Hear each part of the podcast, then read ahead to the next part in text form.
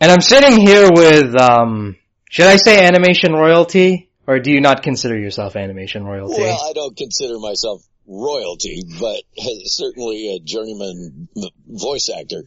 Yeah. Uh, Townsend Coleman, everybody. Arthur, honk if you love justice. honk if you love... Hey Arthur, guess who we got on the line? Abdullah Rudd, how are you man? You are one of my idols. I, I love the tick. I, I, I adore the tick. I, I am crazy about the tick and I, I am crazy about Ninja Turtle, so. Thanks man. Well look, at this is the tick, this is the tick blushing. You see that right there? that blue, that, that blue just turned a slight shade of pink. So my first question is, is Townsend your actual name?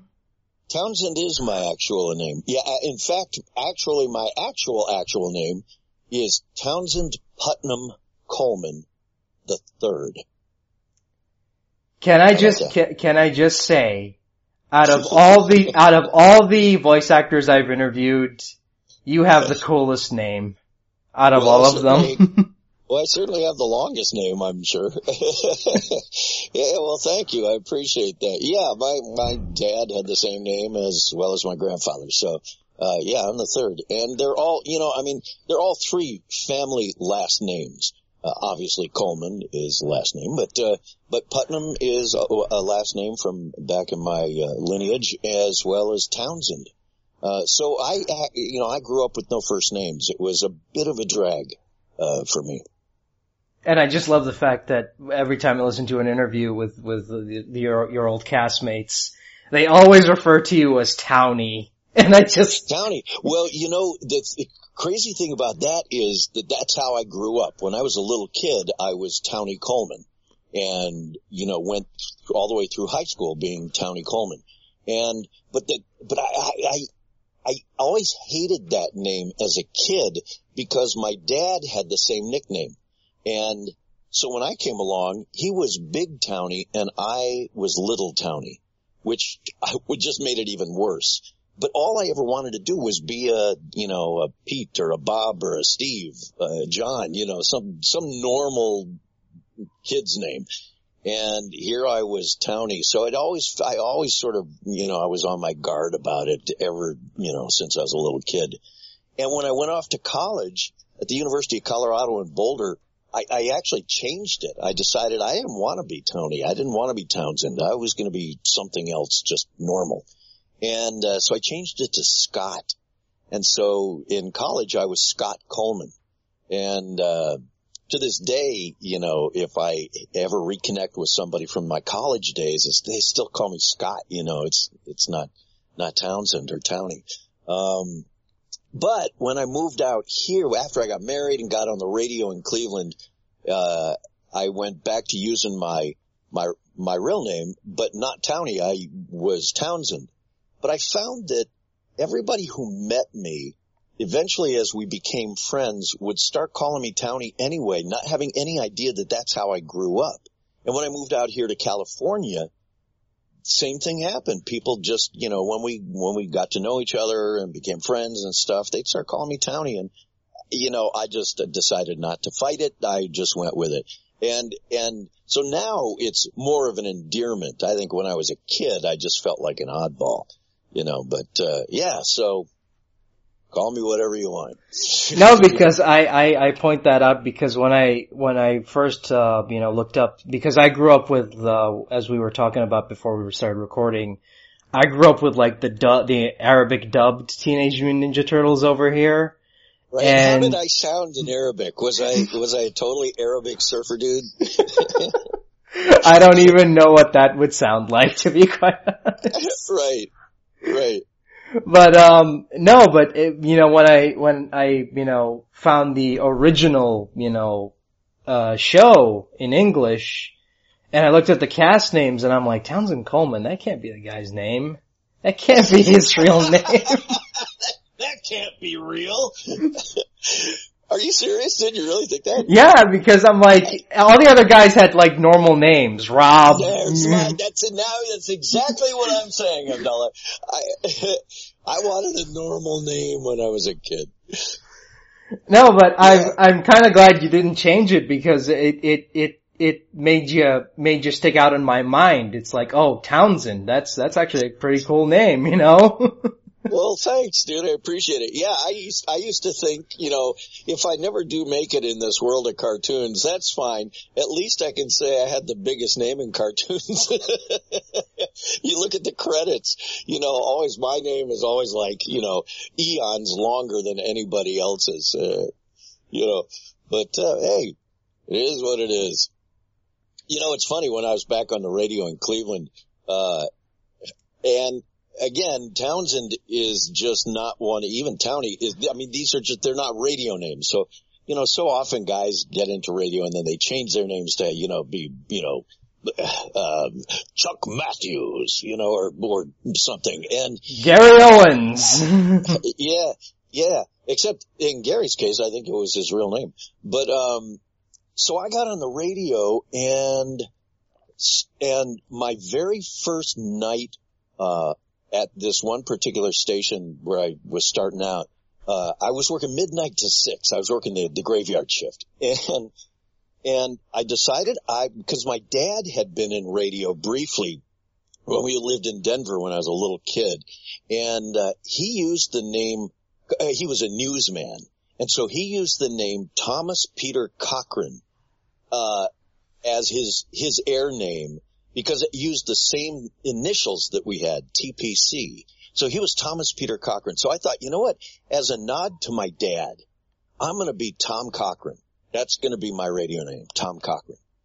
So I, so I start on the air that night and I am stumbling all over the place every time I open the mic and try and say my name. It just is not working. As easy a name as that is to say, I just couldn't make it sound natural. And about two hours into my shift, about two in the morning, three in the morning, my program director, he hotlines me and he calls me up. He says, Townsend, you know what? The Tom Cochran thing's just not working. Just use your real name. I'm like, serious? He says, yeah, just, just use your real name and, and go with it. I'm like, okay. So the next time I open the mic, I'm now not no longer Tom Cochran. I'm now Townsend Coleman. Halfway through this shift, same guy, just different name. So that's how I ended up just using my real name on the radio in Cleveland. And uh, and then there was one other station about oh five or six years later, uh, where the guy, the program director at that station, didn't want me to use my real name. He didn't he didn't think it was a good good radio name, and I agreed with him. And I said, but the problem is that I'm on TV here in Cleveland now doing some on air stuff as Townsend Coleman. It'd be a little odd for me to be, you know, some other name. He wanted me to be Butch. He wanted me to literally use the name Butch. He said, you need a more Butch name. He said, how about Butch? And I said, nah, I don't know about Butch. He said, how about Max? Max Coleman. So, well, that's better than Butch, but, but, still, I got this problem of being on TV here in, in town and being Townsend Coleman would be a little odd to be Max Coleman on the radio, uh, cause I could never be the same guy with a different name. So he said, yeah, just use your, your real name. And, uh, so I just embraced it and that was it. Here I am. Biggest name in cartoons. So, um, how did you um, tra- transition from radio to voiceover? Well, uh, it actually was the other way. Yeah, I, when I was on the radio in Cleveland, uh, a couple of years into my radio career, I discovered voiceover um, because I was starting to voice the commercials uh, at our the radio stations that I worked at. I had a couple of them. I was pro, uh, not program director, but uh, production director, and so I would voice the commercials, the local spots that we did there. Um, and of course I wouldn't get paid any extra for it. That was just part of my job. And, and then I found that there were ad agencies, advertising agencies in Cleveland who would, uh, hire me to freelance to do, to voice, uh, commercials for them, um, apart from the radio station and they would pay me decent money for that. And I thought, well, this is crazy. What's this all about? And discovered that's how I discovered the whole world of voiceover. And so I joined the union and uh, put together a demo, a, a, voice demo, and started shopping it around to ad agencies, uh, not only around town but uh, also in Pittsburgh and Columbus, and was thinking about heading out uh, toward Detroit and such, and uh, just really freelancing in the um, in the uh, Midwest there. And uh, so that's how I broke into voiceover uh, uh, along with my radio career. And then after about five, four or five years of that, I realized I'm making more money a year doing the freelance voiceover thing than I am working six days a week at the radio station. Yeah, it just didn't make any sense to me. So after a 10 year radio career, I find, I finally, um, just quit and was going to freelance doing just voiceover work uh, there in the Cleveland area and environs. And um, and uh, as it turned out, the house we were living in, uh, we had been renting for about five years. Uh, I got notice it was being sold. This is right after I quit the radio, and uh, and we had to be out of our house like in another three or four months. And I thought, well, this is insane. I've got to find a place to live and I got to get my kids in school, so I really don't have that much time. This is in uh, June of '84, and uh, and so that's when I thought, you know, if, if I've got to make a physical move anyway, and I had just turned 30 at the time, so I thought, gosh, it's all coming together at once. I just turned 30. I've just quit my radio career. Uh, I've got to make a physical move anyway. I've always wanted to go to, and I was doing a lot of theater uh, in Cleveland at the time. A lot of musicals, a lot of, a lot of, a lot of stage productions. And, um, and I, my, my goal really, my desire was really to be an actor, not a, not a DJ. And, and, and I'd always wanted to move to either New York or LA. So I thought, well, I'm to take a trip out to LA and just see what that looks like. Um, went out right after the Olympics of 84 and, um, two weeks later, I found a little place to rent uh, out here, and uh, two weeks later we were living here. I, it just happened that fast. Got my kids into school over Labor Day weekend, and that was it. So, I mean, that's how that's how I discovered voiceover and made the transition from radio into voiceover. Uh, but then, really, the bigger move uh, for me ended up being a physical move from uh, uh from uh, Cleveland to L.A. And uh, I was very lucky. Got an agent out here pretty much right away and uh, they started giving me auditions. I started booking some work, and within within six months, um, I booked my uh, first cartoon series, a, a, show called Inspector Gadget, and um, and that was it. Uh, at that point, then and and cartoons was something I never even thought about doing. I, I mean, I really came out here to be an on-camera actor for TV and film and stuff, and uh, was going to just do some voiceover for sure um, to try and make ends meet while I got the theatrical career off the ground. Um, little did I realize that the voiceover thing would end up becoming my career, and I'd forsake the the on camera stuff altogether. And uh, yeah, and so six months uh, after I moved here, my agent uh, sent me on an audition for a cartoon series, which I'd never thought about doing, but I thought that could be kind of fun. And I had worked at a couple of stations where I, I did some characters and stuff, and I had enough of a theater background that I thought, well, you know, this could be kind of, kind of interesting. So I went on this thing, ended up getting the gig, and, uh, two days later found myself in a, in a little studio in Burbank with, uh, Maurice LaMarche and Frank Welker and Don Adams and me. And I just, I looked around, I thought, how in the world did this happen? I mean, six months ago, I was living in Cleveland, Ohio, uh, you know, just quitting a radio gig. And here I am in, in Hollywood doing a cartoon with these, well, and uh, I was going to say these legends, and of course they, they are legends. Uh, but at the time, I was uh, brand new to it, had no idea who these guys were. Now I knew who Don Adams was because I grew up watching him as Get Smart. And of course he was the voice of Tennessee Tuxedo and the voice of Mac, uh, uh, he was the voice of uh, uh, Gadget himself, and um, but I didn't know who Frank was, and I didn't know who Maurice LaMarche was at the time. Um, but they seemed um, like pretty, pretty talented guys, pretty decent guys. And little did I realize that within the course of that first session, I would, I would get a, a real spanking, a real, a real awakening as to who these guys were. But anyway, so getting ahead of myself, but that's, uh, to answer your question, that's how I fell into voiceover or, or transitioned into voiceover from radio. And what was it like? Because I know Inspector Gadget was directed by Wally Burr, and I'm, I'm, and I asked every every person who I've who's been on this show how who's ever worked with Wally, what was it like working with well, him? Well, slow, well, slow, slow down just a sec because uh, Gadget wasn't uh, directed by Wally. Oh, oh, sorry. Yeah, yeah, no, Gadget was directed by uh, Marcia Goodman. Ah, and, oh, sorry. Yeah, she was at, with a company called DIC uh, at the time, and she was the casting director and the voice director uh, for them. Yeah, and so she was the director on uh, Inspector Gadget. Oh, okay. Yeah, sorry. Wally, Wally, yeah, Wally. No, Wally was doing at the same time was was doing uh, all his Wally stuff. He was uh, he was doing GI Joe and Muppet Babies and uh, um, uh, Transformers um, and Jem and the holograms uh, yeah, Wally was a very uh, busy uh, voice casting director and voice director, a dialogue director himself, uh, for sure at the time. And I didn't know him yet. Um, but yeah, it was Marcia Goodman who was directing. Uh, oh, Gadget. sorry, sorry. That's no, right. Yeah, that, that, that's that's that, that's what happens when I rely on IMDb for information. That's right. That's right. Yeah.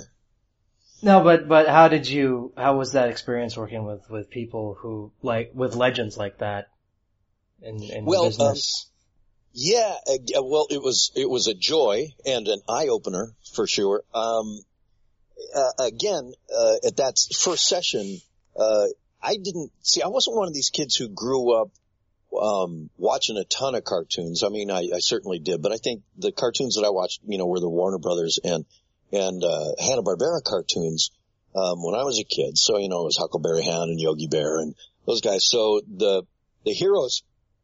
Well, I can't even say that they were heroes, but the guys, you know, who were doing all that work that time with, you know, Mel Blanc and Daws Butler, um, and and so when I got to meet Daws Butler for the first time, that I was a bit of uh, starstruck uh, with that. That was pretty crazy to me.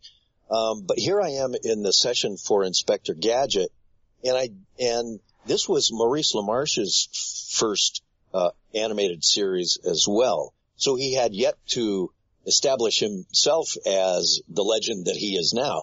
Um, but at the time, Frank Welker was certainly the king of cartoons back then, but I just didn't know it. And I happened to be sitting next to him. And so I just remember thinking, and I've told this story a million times, but perhaps it bears repeating uh, that at that session, um, I was familiar with the series because my kids watched it when we were back in Cleveland. It had been on the air for a year or two already. And, uh, and I remember thinking whenever I'd hear it on in the background, whenever I'd hear this Dr. Claw voice, um, it would always amaze me. I'd think, wow, you know, cause I mean, I, I had an, an ear for voices and, you know, when, when I'd hear something unusual or distinct, distinctive, I w- uh, my ears would perk up and I'd be curious. So whenever this Dr. Claw voice came on, I, I would always try and imagine what this guy must have looked like. And so here I am in my first gadget session and I'm sitting with Mo and, and Frank and Don Adams and I'm looking at them and I know it's not Don Adams and I'm looking at Mo and Frank and talking to them going, well, it can't be either of them because both of them have just really just sort of very pleasant, light, you know, friendly voices. Nothing like what you'd imagine a Dr. Claw guy would look like. So I figure, well, the guy's just not here and they're going to pick his lines up later, you know, in another recording session or something.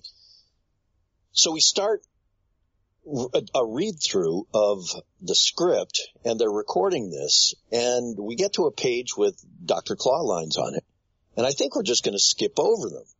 So we get to those lines and then all of a sudden Frank, who's sitting right next to me to my left, opens his mouth and out falls this Dr. Claw voice. And I'm so blown away. I just like, I just gasp loudly and I looked at him. I said, "Oh my God, that's you!" And you know, forgetting for a moment that we're recording, and they stopped the recording, and he looks at me, he just smiles, and he says, "Yeah, that's me." And uh, I was so blown away by that, you know, that after the recording session, we got to chatting, and I just wanted to know more about who this guy was, and you know, what was he about, and how did he do these this crazy voice? And so Mo, of course, was friends of his, and knew, you know, knew all about his talent. So he says, he says, Frank, Frank, do your, do your ducks. And so Frank does this thing where he's like 17 ducks singing simultaneously or something. So he does this crazy thing where it sounds like a million ducks coming out of his throat and they're all singing. Um, it was the most bizarre. So he does a number of these sorts of things and I'm just stunned. And that was, that was a real eye opener for me when I thought, okay, now I'm getting a little idea of what the guys who do this are all about.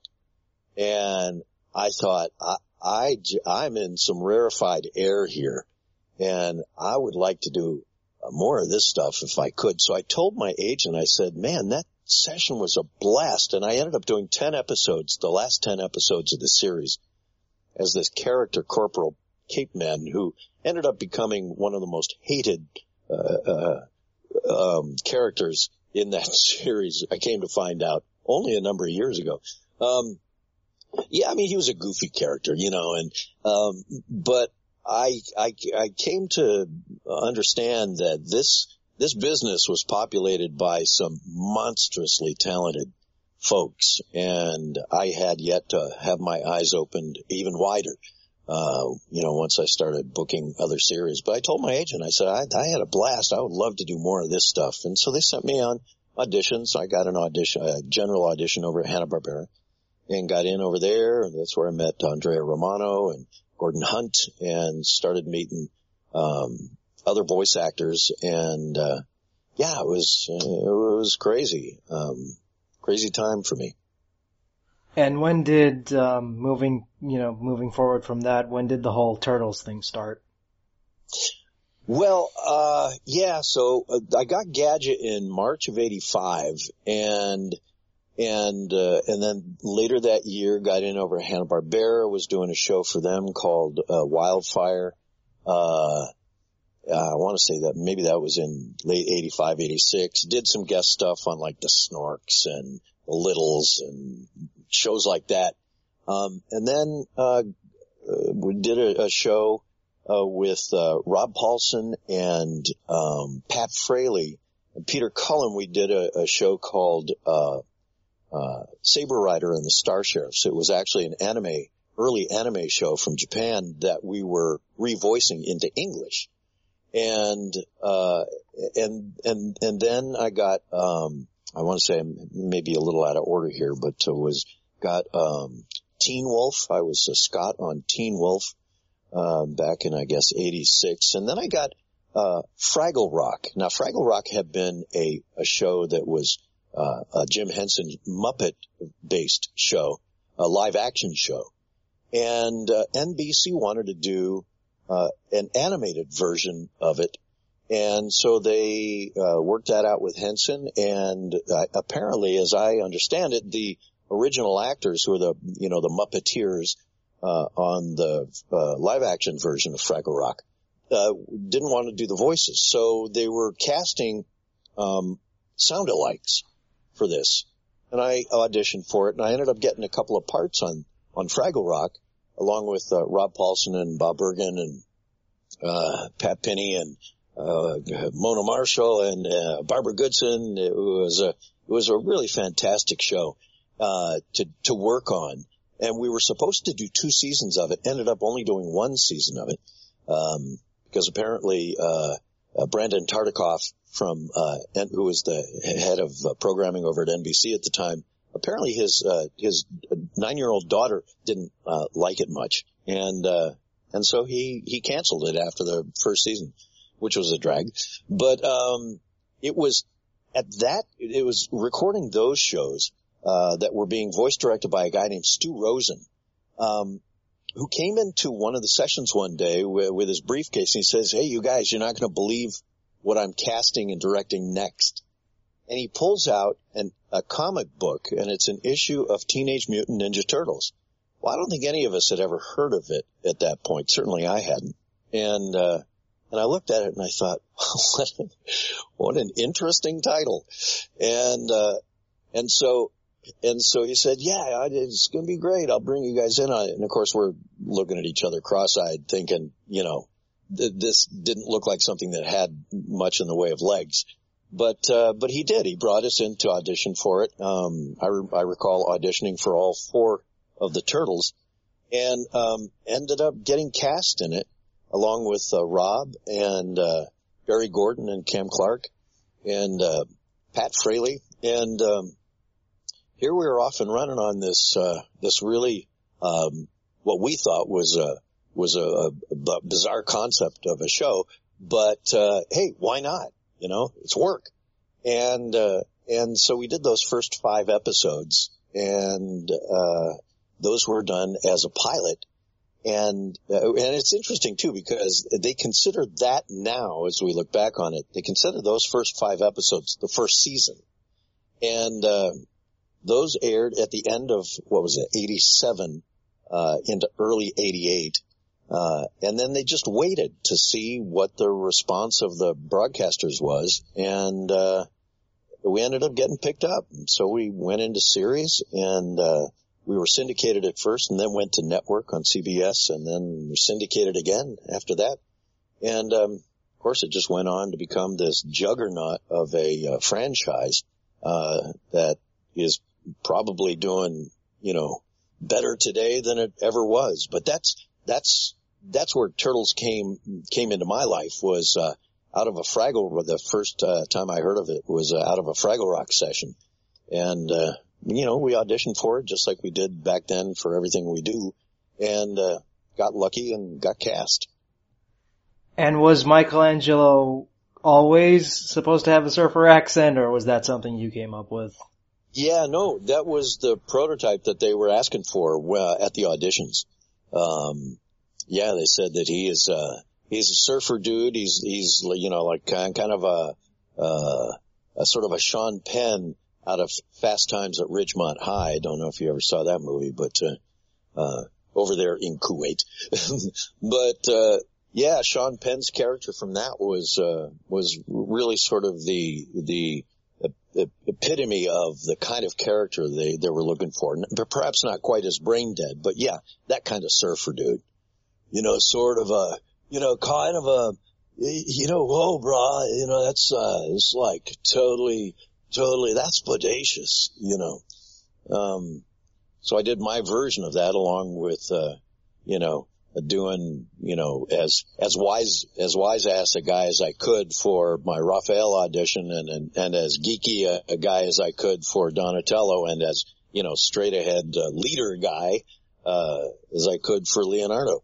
Um, yeah, and, uh, and the other guys, I think, well, now Barry may not have auditioned for all four, but I know, uh, Rob did, Cam did, and, uh, and so they, um, cast Rob as Raphael uh, hands down. And when we went to the first set, and Barry is Donatello, of course, but when we went to the first session, they hadn't decided whether I was going to be Michelangelo or Leonardo. And same with Cam. And that they were just going to have us each try both roles, uh, at that first recording session and then make their decision based on that. And as it turned out, uh, just the, the way that first session went, it was a little chaotic as I recall. And so they had me do Michelangelo first and Cam do Leonardo first. And after the first read through, uh, they were more concerned with other stuff, um, in the control room and they just never, uh, switched us. They never had us try it the other way to see how it would work with Cam being Michelangelo and me being Leonardo. And, uh, so that's how I ended up with Michelangelo and Cam was Leo. Um, for the duration. And, uh, we still embody those characters today. And, uh, what was it like working with the late great James Avery on that show? Oh, it was great. I mean, it really was. James, this is just, be I mean, he was such a great actor and, and, and really a, uh, a, a well-trained, uh, uh, Shakespearean actor. I mean, this guy was, uh, was the, the real deal. And, uh, this was before he got Fresh Prince, uh, Bel Air. And, and I remember him going on the audition for that when we were doing our show. And then he, he booked that series and then we just didn't see him as much. And which was, which was kind of a drag. But James, he was just a big teddy bear of a guy. I mean, couldn't, couldn't have been nicer, more friendly, more down to earth. Uh, just couldn't have been more of a lovable, uh, uh, man. And, uh, it was great working with him. We loved it. We, we had such a blast at those sessions. Um, we really did become a, a big family. And, uh, when he passed away, it was like our hearts were just ripped out of our chests. Because I remember the documentary you guys did, and I remember that scene where, you know, he comes in and you give him the biggest hug and you turn to the camera yeah. and say, you guys might not know who we are, but you definitely know who this guy is. Yeah, that's right. That's right. Well, he went on to become a big star because of Fresh Prince, you know, Uncle Phil. And, uh, yeah, yeah, and that, that show launched a couple of careers. And, um, yeah, and so we're all, of course, all excited for him and really proud of him and, and, uh, thankful to, to know him, uh, as we knew him and when we knew him and, uh, thankful to have known him once he passed. And, uh, yeah, I remember, um, going to his, his, uh, memorial, um, with Renae, uh, Renae Jacobs, who, of course, was the voice of April. And, um, Renae and I went to his memorial and, and, uh, it was, it couldn't have been more touching. Just the, the tributes, uh, that came from so many areas of his life, his, the, his friends and family who he grew up with. And then of course his Fresh Prince family. And, uh, and then, um, some folks from his, his, the voiceover world, you know, it was, it was, it was monstrously, uh, touching um, at the time. James was a, a, one of a kind, and yeah, miss him still. And uh, what was it like getting back together with the old gang to do the reunion episodes for the 2012 series? Well, that was a blast. Um, Abdullah, eh, you know, I mean, I gotta say, you know, cause a lot of years passed, uh, from when we stopped doing the show in, I think we stopped recording, let's see, the last, we probably stopped recording in 96. I think. And, um, and then we all kind of sort of went our separate ways. I had, I had branched off into voicing network promos by that time. And so that was keeping me really busy and I was doing less and less animation. And, uh, and Cam and Barry were doing their things. Uh, Barry went off and became the president of the Screen Actors Guild and a lawyer to boot. I remember so many sessions, uh, at Ninja Turtles recording sessions Barry with his law books spread out on his lap while we were recording. And, you know, he'd be highlighting passages, uh, and then look up to do his line and then go back to highlighting passages. Um, it was very funny. And, um, and Cam is very active in looping and had his own looping group and stuff. So we were, and, and, and Rob then, um, of course, uh, was prolific uh, in not only animation but in commercial voiceover and uh, became the voice of Honda for the longest time. And, and so we all kind of went our, our separate ways. And and then with with the advent of the internet and becoming so popular, and then and then podcasting, uh, Rob started his Talkin' Toons podcast, and I remember him wanting to get us back together uh, we all went out to dinner one night because he wanted to get us back together to do an episode of his Talkin' Toons podcast. And at that point, we hadn't seen each other in, oh gosh, I, I, I, I want to say 10 years, maybe eight years. And so, I mean, that was the real reunion for us. And, and then, um, I think, uh, or perhaps just shortly before that was the, uh, the documentary that you're talking about, uh, when we did that over at Kevin Eastman's house and where we saw James. And, um, it's like when we got together for the first time after having seen each other so often, um, for 10 years, um, and then not seeing each other for the longest time, when we saw each other again, it was, man, it, it, it was, it really was like a family reunion. It was the best. And so then Rob starts this podcast, uh, which becomes um, hugely successful. And I remember going and doing this podcast uh, at a comedy club over at uh, Universal City Walk, and and it, it, we it just couldn't have been more of a delight. Um, the fans were, you know, just uh, so appreciative and so uh, lively and engaged, and uh, and that was that was really really amazing. Um, and then so we started keeping in touch with with each other uh, even more, and and then the 2012 Ninja Turtle series comes along, and Rob's on it, and we're all blown away. It's like, dude, that's awesome. How'd you do that? And uh, and yet he's not Raphael. He's Donatello this time. Uh, and so that was a blast. And, and the cool thing about it is that Ciro Nieli and, and, uh, and Brandon Auman, uh, really the guys who were writing and running the show, creating the show for Nickelodeon, um, were, were big fans of the original series that we did. And so they were talking for a while about wanting to bring us back, uh, somehow and, and incorporating it into the, this new series. And so when they came up with this idea of this crossover episode, of course we were all really excited, but it wasn't until we went and actually recorded it and saw what a unique, um, uh, just what a blast it was, uh, to, to incorporate the original turtles, uh, into the new turtles and yet have Rob sort of, you know, doing this weird transdimensional thing, you know, between being the original Raphael and the current Donatello and in some cases actually talking to himself uh, and making a joke about it, you know, about how similar they sounded. um, that was just that was just such a very cool highlight for all of us. And uh, you know, is it is it is is that weird? Like going back to that and, and thinking to yourself, "Wow, this this thing's been part of my life for God, 35 or so years now. you know, could you imagine how, how crazy that must be to, to, to, to, you know, walk in with the same guys and, and realize you're still working on something that's been around for, you know, 30 plus years now. Well, it is, it was weird, uh, but in a wonderful way. I mean, not in a strange way. It was like, I mean, we looked at each other like, how lucky are we? You guys believe this? You guys believe what's going on?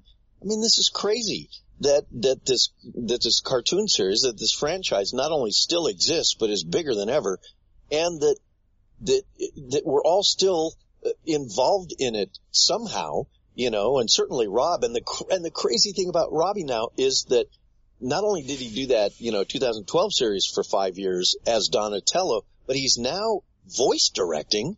He's made that transition into being the voice director of the new series that just uh, debuted in the fall. I think that's fantastic. You know, it's like it, this is in his DNA. Well, it's in all of our DNA now. Um, and the really cool thing about it, Abdullah, is that is that rarely uh, do we get an opportunity to be a part of something that's as uh, that's as iconic as this. I mean, they may not know our names, but they certainly know our voices and certainly know, you know, the picture of Michelangelo, uh, around the world. I mean, that's pretty stunning. And to think that, you know, even if I don't ever work again in this business, um, I will always have that, uh, in my back, in back pocket, you know, that I will always have that, uh, a chip, uh, on the table, if you will. Um, you know, nobody can take that away from me. And that's a really special feeling. That's, it's, that's pretty remarkable. And, uh, but the, but the really, the really great thing about it is not only do I have that from back then to still call my own, but out of that we developed such really close friendships. I mean, the, the, uh, we, we all stay, uh, in close contact. Uh, in fact, we've been going over to Cam's house recently, um, just doing, just getting together just to sing some songs, uh, for various occasions. And Cam makes, uh, little videos about this and then posts them on his, uh, you know, on his Facebook page. And, uh, just to be able to do that, to be able to still call these guys uh, and and gals uh, friends and close friends, like family uh, friends, uh, after all these years, that's the real gift that I think uh, each of us have received from Teenage Mutant Ninja Turtles. And I think you guys are the only uh, guys who can who still have that connection because all the other turtles, you know, kind of went their separate ways, unfortunately. But you guys still um, still get together and do that sort of stuff, and that's pretty no question. I, yeah, I can't speak to the the other casts and and and their relationships, but yeah, I certainly can speak to to our cast and uh, and the remarkable the remarkable friendships that have have uh, have developed um, and and been maintained over all these years because of it. Yeah, for sure. And uh, you actually got to reprise your role as as uh, Michelangelo in that anti-drug cartoon, and I'm kind of wondering what was that experience like? Yeah, dude, that was because I was such a drug addict back then, and I knew I needed to get like really sober, and so that's how I got that part. They they they just needed to get Mikey into rehab, and of course I'm kidding everybody. I was never a drug addict. Yeah, that um that was a very, it was a very cool thing. I mean, uh, uh, you know, I don't know how people, you know, we live in such a different time now. I don't know how people look at that kind of stuff now, but, but back then, you know, it was, it was a big deal. And, and so they got all these cartoon characters, uh, together to, you know, to do this anti-drug campaign. Uh, I was proud to be a part of it. I was proud that I was the turtle that they picked for it. Um, that was a real honor for me. Um, you know, and to be on that with uh, all these other, um, you know, fantastic folks and uh, terrifically talented uh, uh, titans of the tune industry, uh, it was um, it was cool. It was just plain cool. Yeah.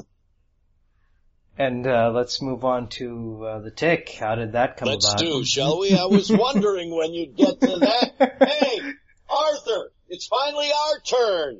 there you go. That's me. Oh, gross. Yes, that's me. Dean. That's me. Bloody spawn, you face the tick. There you have it. I just love the idea that the cartoon series for the Tick came about because a toy company wanted to uh, to wanted to rival the TMNT toy line. Me me me me me me. Yeah, that's right. Um, yeah, well, actually, I mean, the idea of the Tick didn't uh, well, I know it was a, I know it was a comic, but like the, you yeah, know, yeah. yeah. So, how, so yeah. how did it come, so how did it come about for you? Um, like how did the, how did you get the role of the tick? Well, again, you know, Abdullah, the, the same way that I uh, got everything is, uh, uh, they put the auditions out to the uh, agents in town and the agents bring in their clients that they think, you know, might be right for a particular role and we record our auditions. They send them in to the producers and uh, just hope for the best. And in, in this case, actually, I, when I auditioned for it the first time, I, I just based on the audition copy and what little I knew about this character, and which is to say nothing, um, because when they, when they send out an audition, uh, the way it comes in is you, you see a picture of the character and then there's a description of the character and then some sample and perhaps a, a broader description of the show itself and the characters, uh, where the character fits into this show and the, the other relationships within the show. Um, and then some sample lines, uh, for us to read as that character. So you sort of take your clues, uh, about what to do based on what the character looks like uh, what the description of the character is in the show is, what they're saying they're looking for, if they have specifics, um, like in the case of uh, Ninja Turtles and Michelangelo, where they said they're looking for a surfer dude. Um, and then you also look at the sample lines that you have to read, because very often that'll give you a, a clue as to, you know, kind of getting into this character's head. So when I, so I took all that into account, but when I read the lines and I saw, I, I saw sort of how kind of bizarre, uh, and off the wall this guy was for, for what he looked like. I thought, oh, I think I get this guy, which maybe is not something good to admit, but I, but I really felt like I had a, a, you know, a bit of an understanding in, into what he, what his personality might be like or what, certainly what his sound might be like. And, uh, and so I did that for this audition and I didn't get it. Um, they, they had booked somebody else and, and, uh, and so I was bummed, but you know, it, it was, it was just another job. It was, this is how we get all our jobs. You just, it's a numbers game. You, they just send you the auditions, you do the auditions and you hope for the best. And if you don't get it, you move on to the next one. Um, and this was no different. Uh, I didn't get it. Um, however, uh, they went ahead and recorded the first episode and decided they needed to, uh, make a change in the casting. And so they sent the audition out to uh, just I think a couple of guys um, who they had con- were considering for callbacks for this now. So I got a second shot at it. And I did very much the same thing for this callback that I had done uh, originally. And they were directing me in a different direction that I was kind of sort of skinny in my eyes at, but you know, I, I went with it and sort of did a, a an amalgamation of the, a, a, mix of the two, if you will. And, uh, I ended up booking it.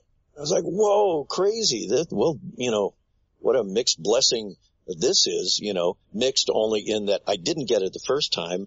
Um, and now I ended up getting it. I mean, that's kind of a, a, you know, a nice turn of events. And so I showed up at the first session and my first recording session for it, uh, happened to be a re-record of the first episode and, and they were only re-recording the Tick's lines and Arthur's lines.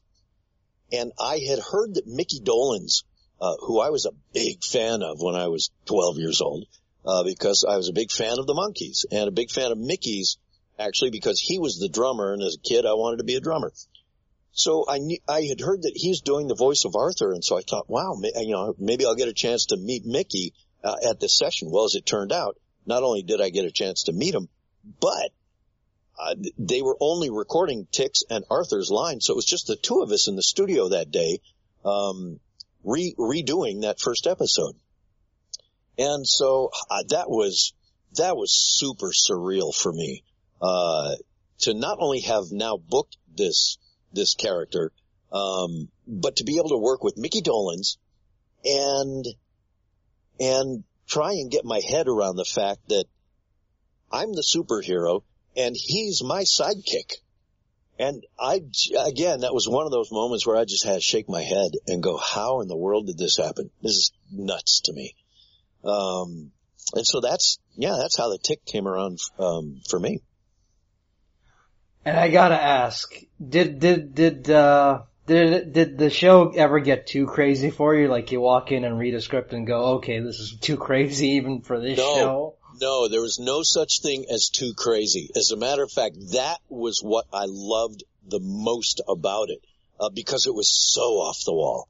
And Ben Edlund was such a genius, is such a genius, uh, uh, that to be able to craft this, to be able to first conceive this character and then to be able to craft him the way he did, and then to be able to write him the way he did, along with all the other characters, um, was just was just mind bending. And it was the most fun I had doing animation. And I'm, that's not to disparage my 10 years of doing Mikey on TMNT at all. Uh, it was just different, but it was such a kick going in to do these sessions. I mean, uh, so I'm I'm I'm gathering that you're familiar with this series. So yeah, okay. So so you know, at the end of many of the episodes, the tick would end up going off on these like crazy rants, you know, uh, that that would just get more bizarre and more bizarre, and that's how the episode would end, uh, with a with a tick, you know, doing this crazy sort of mind bending thing. Um, well, I I quickly became such a fan of that particular part of the episode, uh, that I didn't want to know what I was going to be saying at the end of an, a particular episode we were going in to record. So I would get to the session and they would hand us our scripts and the way it typically happens is you, you get your script there and they, they hand you a script and you start going through it and looking for your lines and either highlighting or circling and marking your lines somehow so that when you go into the studio to record, um, you know, you know when your line's coming up. And it also gives you a chance to sort of scan the episode, sort of see where it's going and, and, uh, and all like that there. So I would, I got into the habit of when, when I get my script, I'd, I'd start scanning it and marking my lines. But when I would get to the very end of the script, maybe that last page or two where the tick would then start to go off, I wouldn't read it. I didn't want to read it until we got into the studio and actually got on mic and they were recording because I wanted my very first record to be the very first time I saw these words. And the very first time I saw these words was the very first time they were coming out of my mouth out loud. And, and so it, I, I found that by just doing it cold like that and not really knowing where this rant was going to go, but my eye would catch like just the next couple of words or maybe the next line down to just get a hint of where it was going. I could, I could just go with it. It was like I was just caught up in some sort of, you know, current that would, that would take me, you know, uh, in some direction that I wasn't quite sure of, but I just went with it and, you know, went with the flow. And I think very often those first takes that I just did cold were the takes that they ended up using, uh, for the show.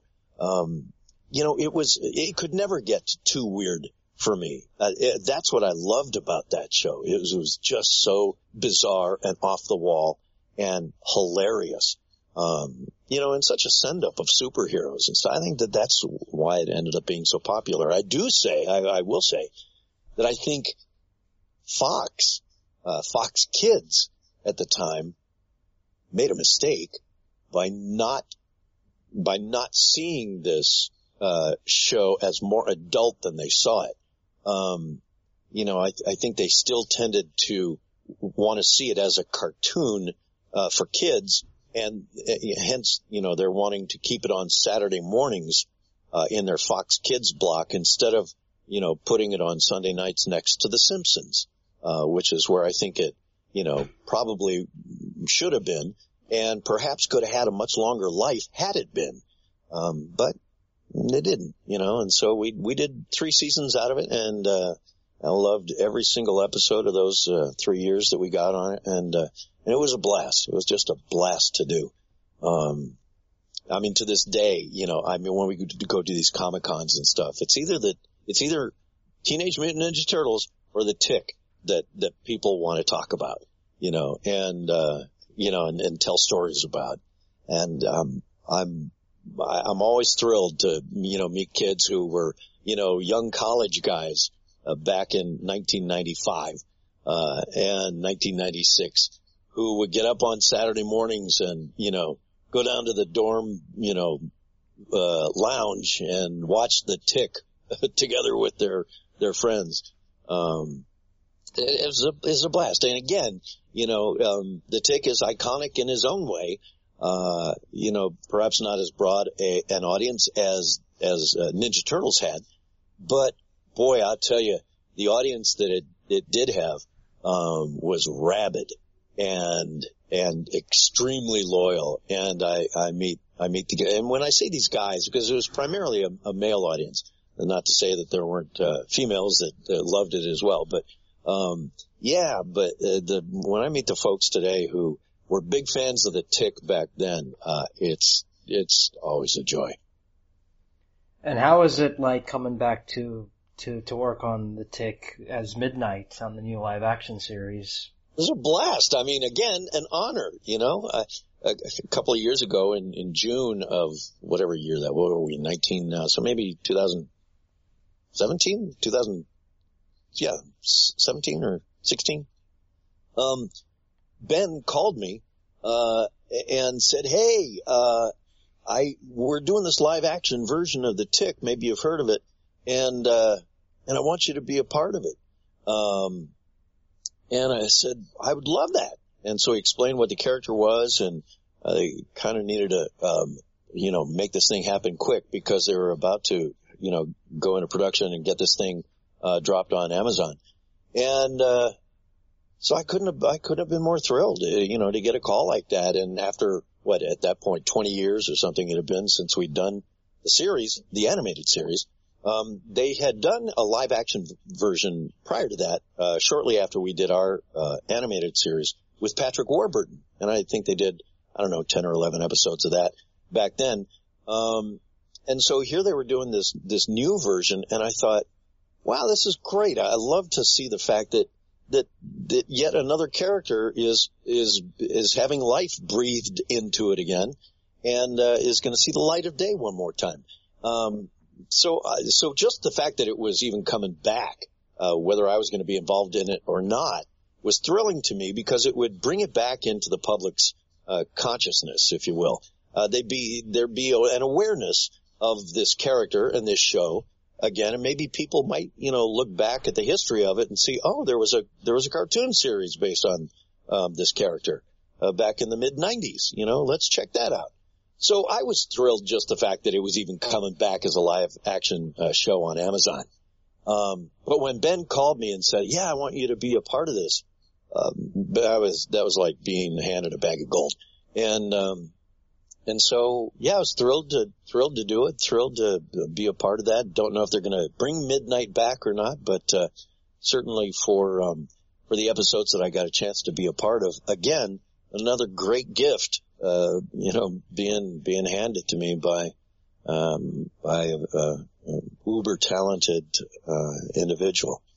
Um, and an uber cool individual too. Ben Edlund's a pretty amazing man. Yeah, it's kind of crazy because most comic creators don't, you know, kind of do do do a one-time thing and then they just don't don't uh, pay attention to it anymore. But Ben, Ben is like, you know, still going strong with the tick, and I love that. Shows Ben he's real a great- passionate. Well, y- y- yeah, I'm sorry. Go ahead. Yeah, I'm just. I was just gonna say he's really passionate about his work.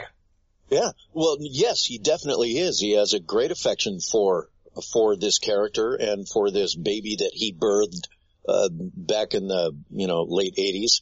And, uh, in, you know, Massachusetts, which is, you know, where Ninja Turtles were born as well, you know, and these, these crazy young, you know, Massachusetts born kids who came up with these, you know, crazy concepts, you know, Kevin Eastman and Peter Laird with the Ninja Turtles and Ben Edlund with the Tick, um, and sort of bizarre, you know, black and white, you know, one-off comic books, you know, that then ended up becoming, you know, slightly popular and then more popular locally and then turned into color versions of, you know, and then, and then ended up exploding. And, uh, yeah, Ben has a great affection for, for the character and the fact that he's, you know, still wanting to, to keep it going and, and, and invest as much as he has invested in it, um, personally, um, in his time and energy and talent, uh, really speaks to, um, the love that he, he has for this, this character, uh, which I think is very cool. You know, Kevin Eastman is the same way. Um, I love going and doing these Comic Cons and still seeing these guys. You know, it's like every year in July I go down to San Diego for San Diego Comic Con and, and, uh, and I hang out. I sit in the, um, in the New England Comics booth, which is the company who originally published the very first Tick, uh, comic. Um, this was a comic store, uh, you know, back in Massachusetts, still is, um, that Ben used to hang around, uh, you know, when he was 16, 17 years old.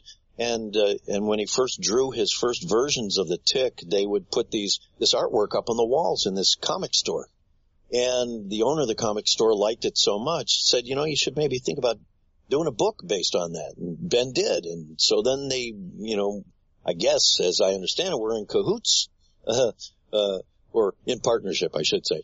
And, um, yeah, and they, and they started publishing this book.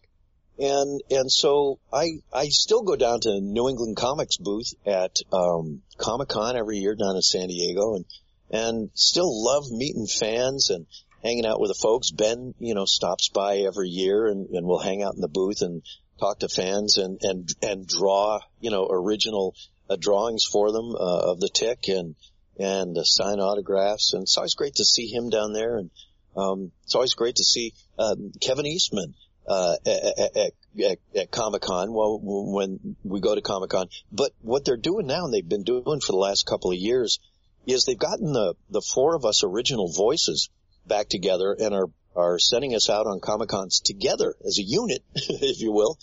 And so we've been making uh, appearances at Comic Cons uh, really around the country. I think we've got four or five coming up uh, in the second half of this year uh, that are going to be great fun. And we'll get to hang out with Kevin Eastman at those, and he's still drawing Ninja Turtles for for fans, and you know signing his autographs. Of course, if you go on his website, you know uh, it's it's it's all about Ninja Turtles. He's he's just got such a machine going there, um, and and his love of the franchise and the characters that he birthed uh, back in the '80s. Same deal, you know. So um, I I love these guys. I love these their creativity and what they've the the products that they've come up with, of course. But uh, I just love being a part of it, and still all these years later uh, to see the passion that still that still ignites uh, or is ignited in them and ignites um, the fire that burns uh, underneath these these these huge cauldrons of animated goodness, if you will. And finally, what's next for Townsend Coleman? Oh gosh, Abdullah, you know, um, I listen. I'm just a really lucky guy at my age to be. I mean, I'm like uh, here pretty much looking at retirement age, not saying I have any plans to retire because I don't. You know, I, I'll keep working until I, you know, don't have a voice left. Um, if I can, of course. Um, but like I was saying earlier, you know, really back in, in around 2000 or so, late 90s, I was kind of getting out of animation and then, uh, got pulled back into it with, um, uh, Transformers Animated uh, in 2006, 2007, somewhere around in there. Uh, 2007. Yeah, and uh, and was called into audition for the character of Sentinel Prime, uh, primarily because uh, the writers and producers of that show were big fans of the Tick, and they wanted. I mean, they even have said that they designed Sentinel Prime uh, with the big chin and and uh, you know his sort of signature blue um, uh, uh color uh, uh, as a nod to the tick. And so they wanted me to audition for it and do something that was tick-ish. They didn't want the voice of the tick for it, but you know, that sort of had a flavor of that. And so that's how that came about, you know, and, and kind of, you know, a number of years after I had sort of let animation go and that was sort of a part of my past, really, uh, t- uh voicing TV network promos had become, um, the thrust of my career at that point um, as the voice of NBC uh, over here, the comedy voice, I should say, from 1993 through 2009 voiced all their comedy promos and the late night promos for Jay Leno. But so I was really concentrating on that. And so when this uh, Transformers animated came around, um, uh, that was a treat, you know, and got to uh, work with some uh, yet another fantastic cast. Um, and get to, you know, sort of get back in the animated saddle again. Um, and who did that feel good? uh, and so, um, so I did uh, Transformers animated for a couple of seasons. Um, and then when that went away, uh, again, just sort of let the animation thing go. Uh, continued on with my uh, my promo work, and so that's primarily what I do now. I uh, my main gig every day is I voice the promos for uh, Live with Kelly and Ryan, Kelly Ripa and Ryan Seacrest a show that's on ABC uh, here in the mornings, and you know, so that keeps me uh, busy-ish. Um, but I audition for stuff, and uh, you know, I'm always uh, you know trying to score um, a new work. Um, and it's it's really a numbers game, and the numbers have become so uh, so just fantastic. I mean, when I, when I I don't mean that in a good way. They've just become so huge yeah, I mean, it's like playing the lottery now. It's, I don't really look at the business as really even being that competable anymore. Um, certainly I don't think anybody gets the kind of, I mean, with, with some exceptions, I mean, there's still some, you, you talk about animation royalty. There's, you know, there's still anima- animation royalty out there, uh, voice actors who will always work and will always, you know, be doing new shows and will always be the go-to uh, men and women in this business. Um, I'm not one of those guys. Um, never really have been. You know, I just had a really, um, full, uh, time sort of between 85 and 2000. So that, that 15 year span for me was, was it, you know, um, but there, there are folks in who really are the, uh, the cartoon royalty who will always be working. Um, so I'm really not talking about them. I'm really talking sort of more about the next level down, if you will. You know, there's the journeyman voice actors, um, who will never be working. Uh, none of us will ever be working to the extent that we used to work, largely because there's so many people who want to do it now. You know, it's like back when I started, voiceover wasn't a thing. To me, it was because I discovered it early on and discovered it through radio.